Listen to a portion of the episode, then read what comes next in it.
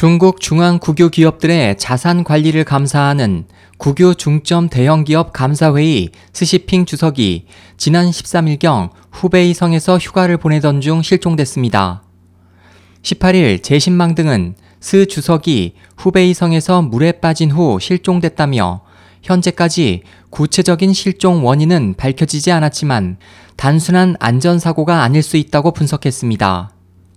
신문은 스 주석이 부부급 관리로 그동안 중국국전그룹, 중국중화그룹, 중국북방기차차량공업그룹, 중국민항정보그룹 등에 대한 감사를 담당해왔고 올해부터는 당 중앙기율검사위원회의 제3순시조 부조장도 겸임하며 국가개발투자공사, 중국동방전기그룹, 중국항천과기그룹, 중국항천과공그룹 등에 대한 특정 순시도 진행해왔다고 설명했습니다.